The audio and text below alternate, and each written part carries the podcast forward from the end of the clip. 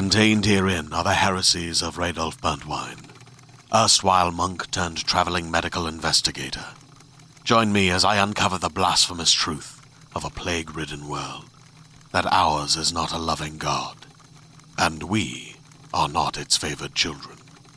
The Heresies of Radolf Burntwine, coming January 2nd, wherever podcasts are available. Hi, I'm Keegan. And I'm Madigan. And you're listening to Your Angry Neighborhood Feminist. This is a podcast where we explore the world through our own personal feminist perspectives. Hey, Madigan. Hi, Keegan. How are you doing?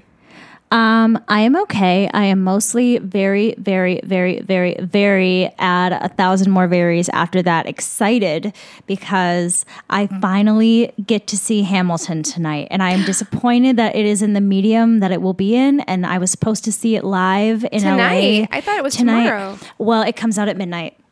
Oh, So I see. you know this girl. I'm going to. I believe the Starbucks around the corner closes at like eight. So I'm going to go down there at like eight o'clock, and I'm going to get triple shot americanos for Max and I. He's never seen it. Like he doesn't know anything of it, and I am. I I've been singing and like rapping the songs all week, all around my house. I'm so excited. I'm going to cry the entire time. Um, and then I think I'm going to watch it again tomorrow with tea. It's amazing. It's fully amazing. I have friends, you know, reaching out being like, let's do like digital watch parties and things like that. And while that is very exciting, part of me kind of just wants me and Anthony to just like watch it together because I I, don't want, any distractions. Exactly. I don't want anyone to mar his first experience with because you know Anthony's listened to the whole soundtrack. We've listened to the soundtrack together, like all of that stuff. But I saw it live and he hasn't seen it yet, and I'm like, you have to pay attention, absorb it, enjoy it. Yeah, So I feel the same way. And well, my boyfriend is not a fan of musicals at all, and so both of my bosses are musicians, and uh, their son loves Hamilton along with me. So I was talking to the dad who's like, you know, into like jazz and rock and things like that, and he's like, I hate musicals. I hate them. I cried in Hamilton. I loved it. I loved every second of it. It was amazing. So I'm like, all right, that's a pretty big stamp of approval for someone like that I can go back and say, trust me, you're going to enjoy this. it's Max magical. tonight. I'm just hoping, and I'm, I know that they will. I know that they will because Hamilton was such a huge phenomenon and it has such a massive fan base. Wow, the way I said that was super weird. But um, Fan base. they it has such a huge fan base that I'm sure that they're going to do a good job, but there's always something in me that's like, what if it's not as good because it's Have you being ever- filmed? Have you ever heard of the Hamilcast? The podcast? Yes, but I've never listened to it. Okay, so it's I listen to it every once in a while. I haven't like really, really gotten into it, but it's the other co-host of True Crime Obsessed that I love and listen to every week. And she originally, I believe, started the Hamilcast. That's how she started her podcasting. But she interviews like Lin Manuel Miranda and like current cast members and things like that. And so she got like a like a preview of it. She got to see it before everybody else and then interviewed Lin Manuel Miranda about it. So I was watching some of that interview and she was saying very emphatically how much she, you know, as someone who's seen it live so many times because she lives like right around the corner, that she was saying that it was just as good. So I'm hoping. Okay. I mean, probably not just as good, but like I'm hoping that I can just imagine I'm in a theater Well, and like in get my some head in that space, you know? in some ways it may be even better because they're going to be able to do camera angles they're going to be able to show you things that depending on where you were sitting in the theater you may not have been able to see But there's So- nothing like live theater. it's true Nothing.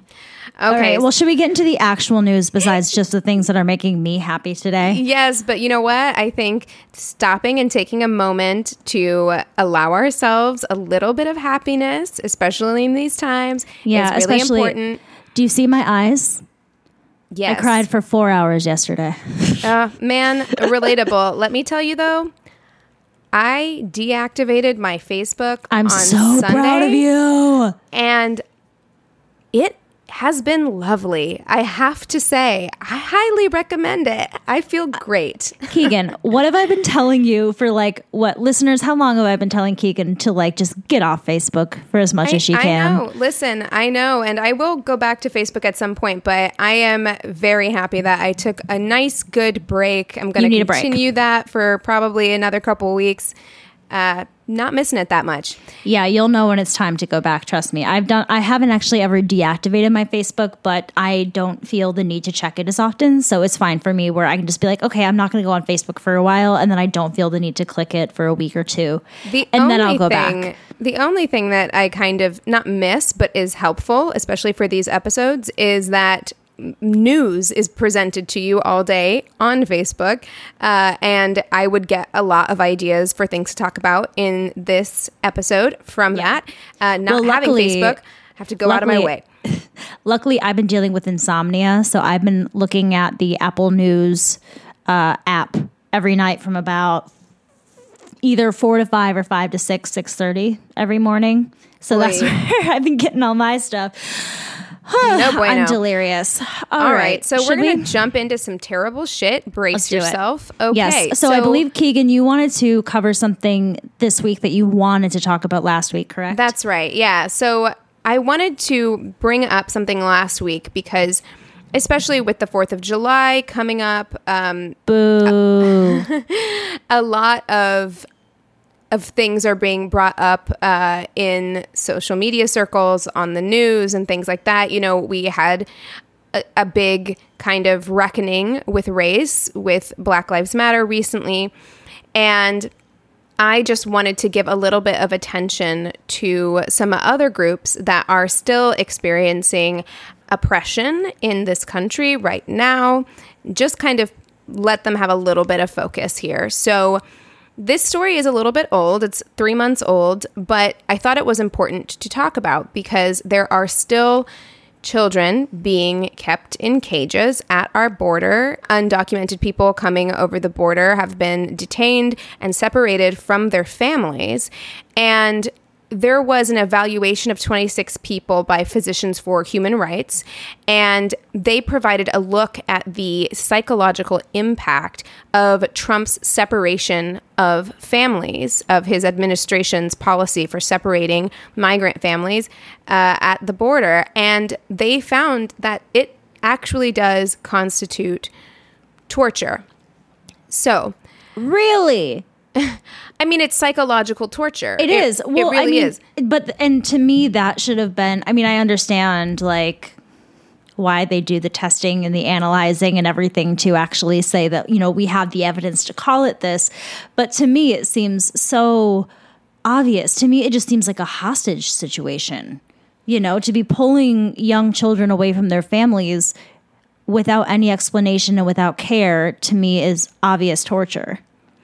Right. I mean, and the US government continued this policy despite warnings from even people in the US, top medical officials here in the US, who cautioned against doing this for this very reason. So, a senior medical advisor at PHR, uh, Dr. Ranit Mishori, said, As a clinician, nobody was prepared for this to happen on our soil. It is beyond shocking that this could happen in the United States by Americans at the instruction and direct intention of the U.S. government. So, legal experts have argued that family separation constituted torture, but this is the first time the medical group has actually reached that determination. So, PHR had vi- volunteer psychiatrists evaluate 17 adults and nine children who had been separated between 30 to 90 days. Most met the criteria for at least one mental health condition, including post traumatic stress disorder, major depressive disorder, or generalized anxiety disorder, consistent with and likely linked to the trauma of family separation. All but two of the adults evaluated by PHR said that they had received death threats in their home countries, and 14 out of 17 adults said that they were targeted by drug cartels.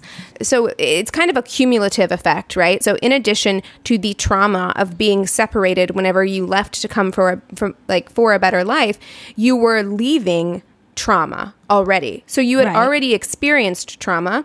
Almost all of the children had been drugged, kidnapped, poisoned, or threatened by gangs before they left. So it's really that old saying that's like you only put your child in a boat. Right, whenever the sea is safer than the land. So it's like you think anybody is trying to come to our country under these like dangerous conditions uh, for fun? Like they're doing it because they're leaving something horrifying and they're coming Yeah. here for sanctuary and instead of receiving that they're further traumatized by being separated and held Right. in terrible conditions And I think it's, you know, you, uh, when you were reading that quote, you mentioned whoever was speaking, and I can't remember his name, was saying something about, uh, you know, being ashamed of the American government for doing something like this, where we've seen the American government do this before.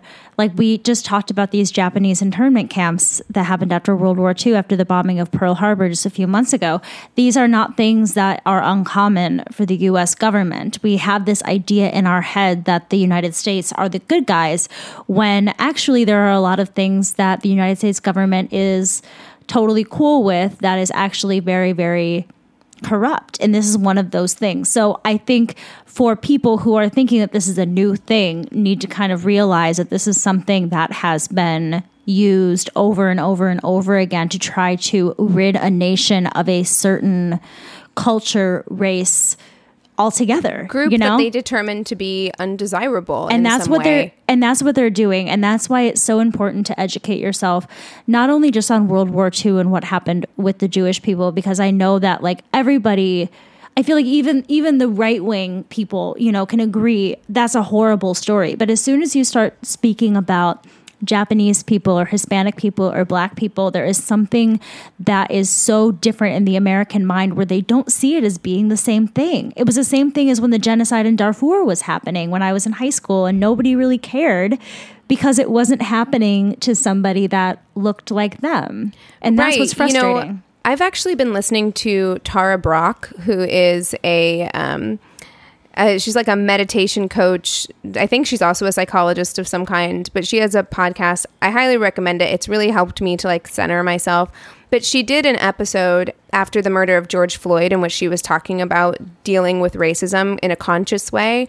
And she was talking about how or it may not have been that episode, but she was talking about how members of the dominant culture, basically the dominant population, there have been lots of studies that prove that it is difficult for them to feel compassion. You have to actually seek feeling compassion uh, for other groups because it's not something that is in your everyday consciousness, right? Like Right. you don't have to tell black people or Latinx people about their trauma because it's something that they experience.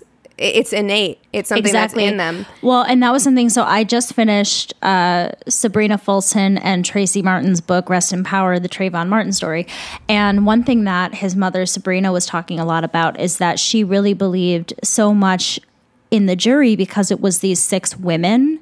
And she believed that she got through to them as a mother there was something as a mother where she's like they must understand. And it's true. There are people like i would say that with the racism in this country that most white people their first instinct would not be to empathize with a person of color because they haven't been exposed to the same things. I don't know i don't know how to fix it. It's just Right, incredibly and also as we've said many times like our education system is set up to make us believe that america is good and americans are the good guys and Well, so it's yeah, very it's- at odds and it's with- also with very reality. right and they also our education system is built to other people as well so while we are raised to believe that america america is the best country in the world we are also being raised with such prejudice against people who are different from us so that even when we read these stories in history and we feel sad and we empathize with these stories from what we feel were long long ago and that were actually not that long ago at all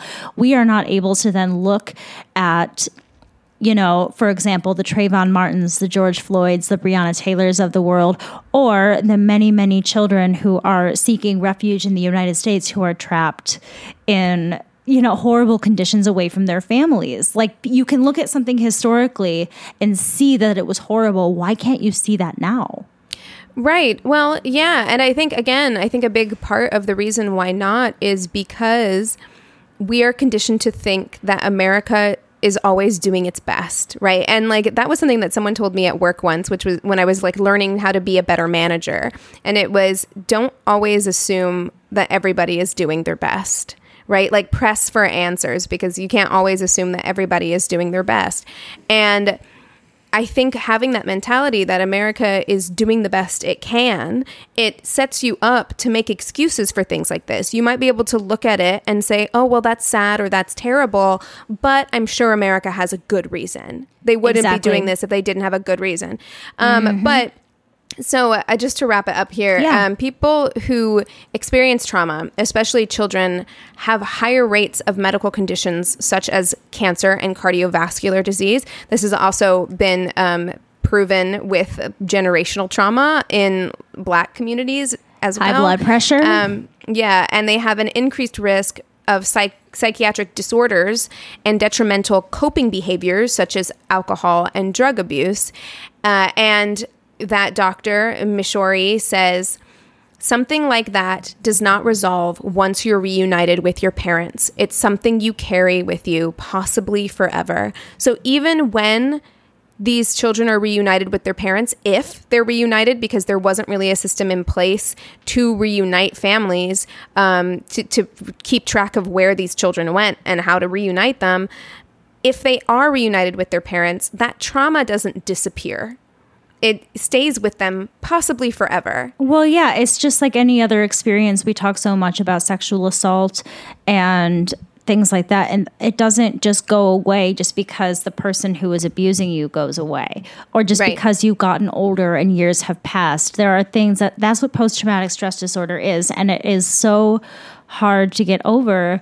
But there can be triggers years, years later that will occur to you that you won't even know existed, and you still will have to work through it. And that's why this should have never happened in the first place. And I hope, hope, hope, hope that when these people are finally welcomed into our country, that we are able to welcome them with open arms, do what we can to help them find their families, help them, like, give them a place to live. I don't know. It's just and genuinely apologize Apo- for anything. this situation because this never should have happened. Yeah. And it's truly devastating.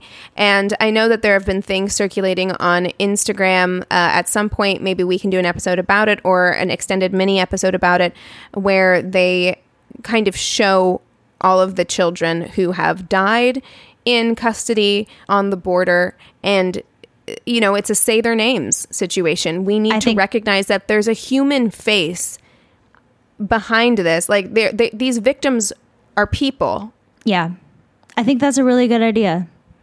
I think that's a really, really good idea. And I think that, you know, as I was speaking and not able to come up with any sort of solutions as I was being angry, I think that's a pretty good sign that I should probably look into what some solutions could be. I don't know. I'm going to start Googling the Red Yeah, Cross or sure. UNICEF or something because there's got to be somebody out there that's trying to figure something out that I need to know about. So, Thank you, Keegan, for bringing that up and bringing that to our attention. I think that's a great idea for a full length episode. We definitely need to do that. totally Okay. So I want to bring up yet another two deaths of black transgender women in the United States. Uh, one of them was in Dallas, Texas, and I talked about the murder of Muhlaysia Booker last year in April in one of our mini episodes. I couldn't find the exact one. Google really let me down, and there was no way I was going through the descriptions of every mini episode we've done. So, more trans people have been murdered in Texas than any other state. And in the last five years, nearly half of those numbers were in Dallas. Now, Merci Mack was murdered this week. She was a 22 year old black trans woman. And she was, again, adding to that number in Dallas, which I have to say, Texas, Dallas, what the fuck? What I was holy speaking of, yeah yeah, like what I was speaking about last year was the same thing. It's they were interviewing the trans community in the area and they were just saying it's like we are aware that by living here that we must live in protection and fear every single day. Uh, somebody in another article that I was reading today said it just feels like we are out here as open targets because it's just happening at an absurd rate. Another trend that we often see when a trans person is murdered is something that we spoke about in depth recently in our uh, Black Trans Lives Matter episode that we did a couple weeks ago. Uh, an thing that often happens is that they are dead named uh, to the police and to the public. And the reason that that is really dangerous is because it is harder for the HRC and GLAAD and the Trevor Project and other communities to keep track of the trans community when these deaths are not being labeled correctly. Uh, it's, also incredibly disrespectful just well, it is in general. Yeah. So GLAAD President Kate Ellis said using the birth name implies that the trans person's actual lived identity is somehow not real.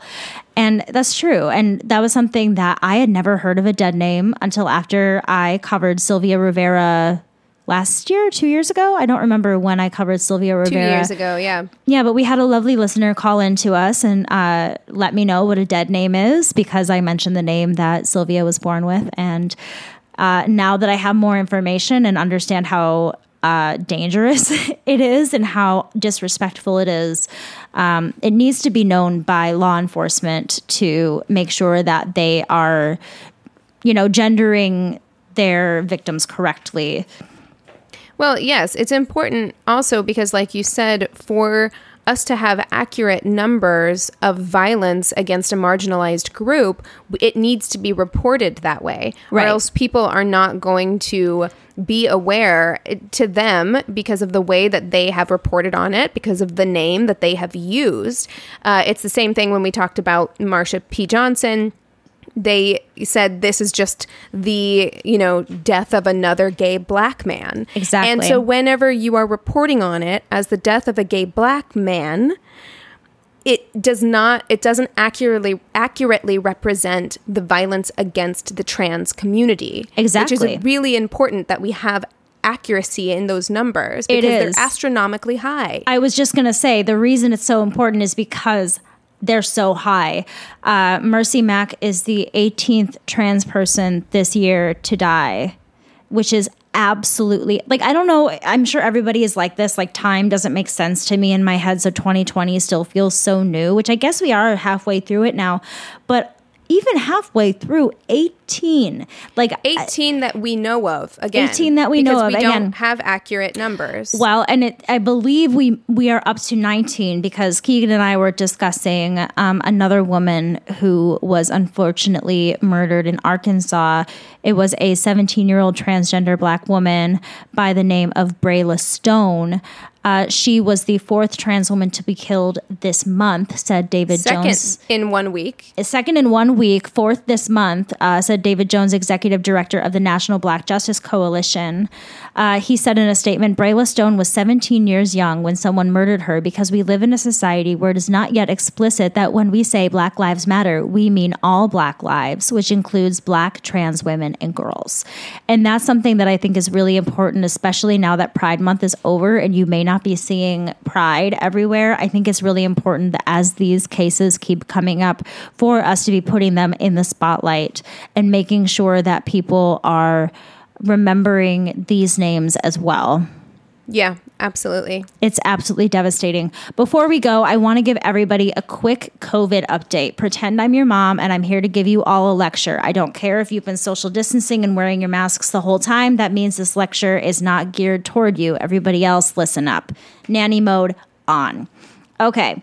The number of confirmed coronavirus cases per day in the United States has reached 50,000 on Thursday. That is today that we are recording. Tomorrow it'll be Friday, and it's probably going to be thousands more. Uh, the infection curve has risen in 40 out of 50 states. Luckily, Texas Governor Greg Abbott ordered the wearing of masks across most of the state. I believe I read somewhere and didn't write it down that it was like if there are more than 20 cases of the coronavirus in your county, you must wear a mask whenever you leave your house. Uh, the outbreaks are also severe in Arizona, Texas, and Florida. In the past two weeks, the percent of positive tests doubled in Georgia, Kansas, Montana, Michigan, Missouri, Tennessee, Mississippi, South Carolina, and Ohio. Nevada has tripled, and Idaho is five times higher.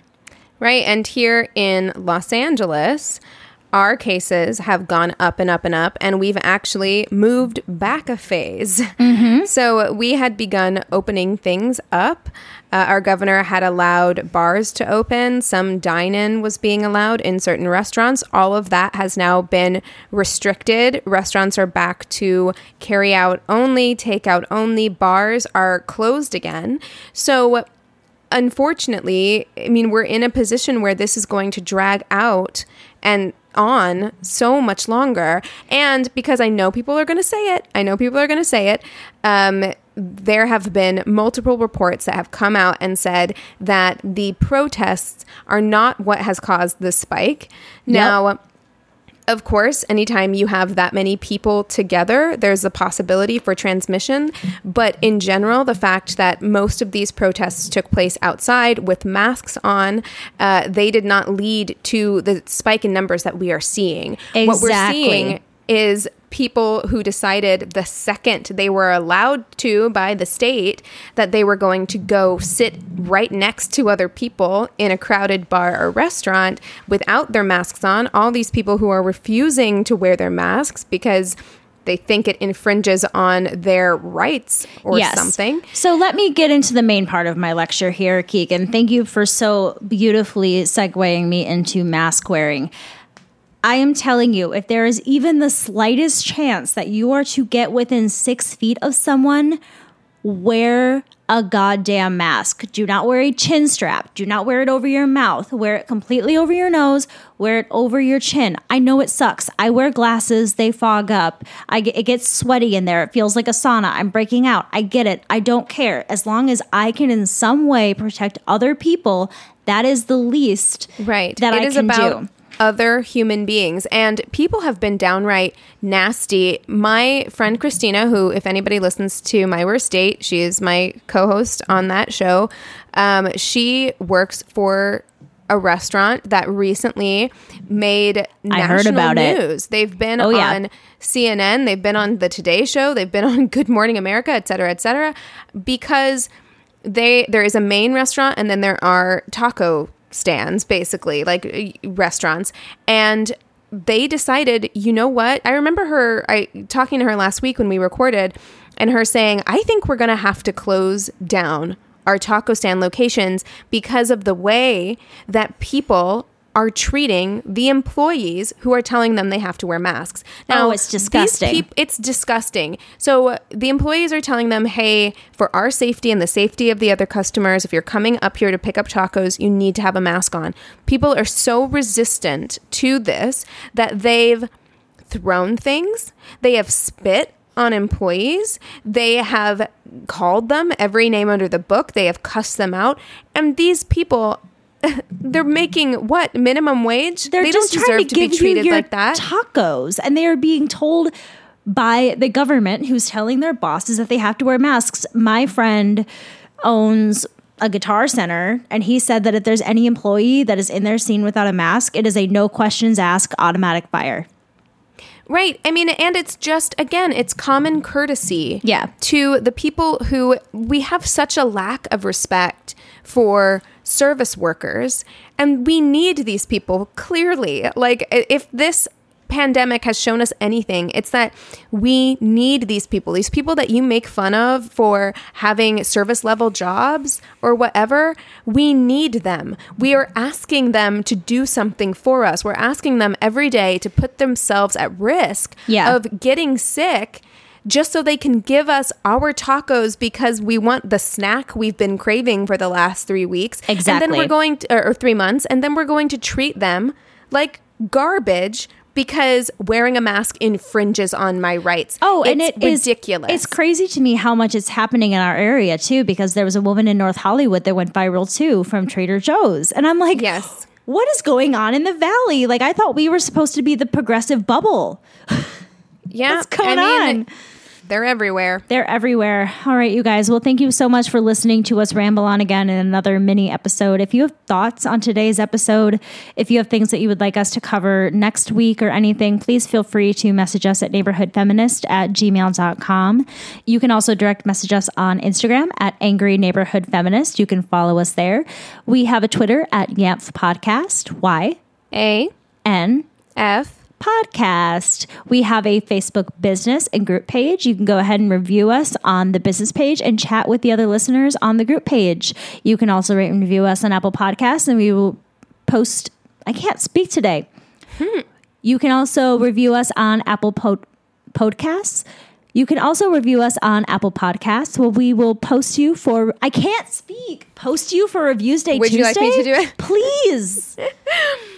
You can also leave us a review on Apple Podcasts where we will post your reviews on our Instagram page for Reviews Day Tuesday. Thank you so much, Keegan. And if you don't problem. already, please go listen to us on Radio Public. It is a free way for you to listen, and it helps us out just a little bit. I'm going to go take a nap. Okie dokie. With all of that being said, we encourage you to, To rage rage on. on. Bye. Hey there, this is Justin Bartha. I made a funny new podcast, King of the Egg Cream. It has the greatest cast in the history of podcasts with actors like Lewis Black, I'm torn by my feelings for two women. Bobby Cannavale, You can eat it, or if someone hits you, you can put it on your cut. Melanie Lynskey, I wonder what these marvelous things are that look just like boiled chicken feet. Jason Ritter, I can break things and pick locks and kill people. Michael Stuhlbarg, The whole point is to inspire people that they should make themselves better. Ari Graynor, No, don't whet its appetite. What are you, an idiot? me, Justin Bartha, That's not just any egg cream, that's a Lemke's special. and all narrated by the hilarious Richard Kind. This is the story of Harry Dalowitz and how he rose from nothing to become New York's King of the Egg Cream. So if you like funny true stories, come listen to King of the Egg Cream, available wherever you get your podcasts.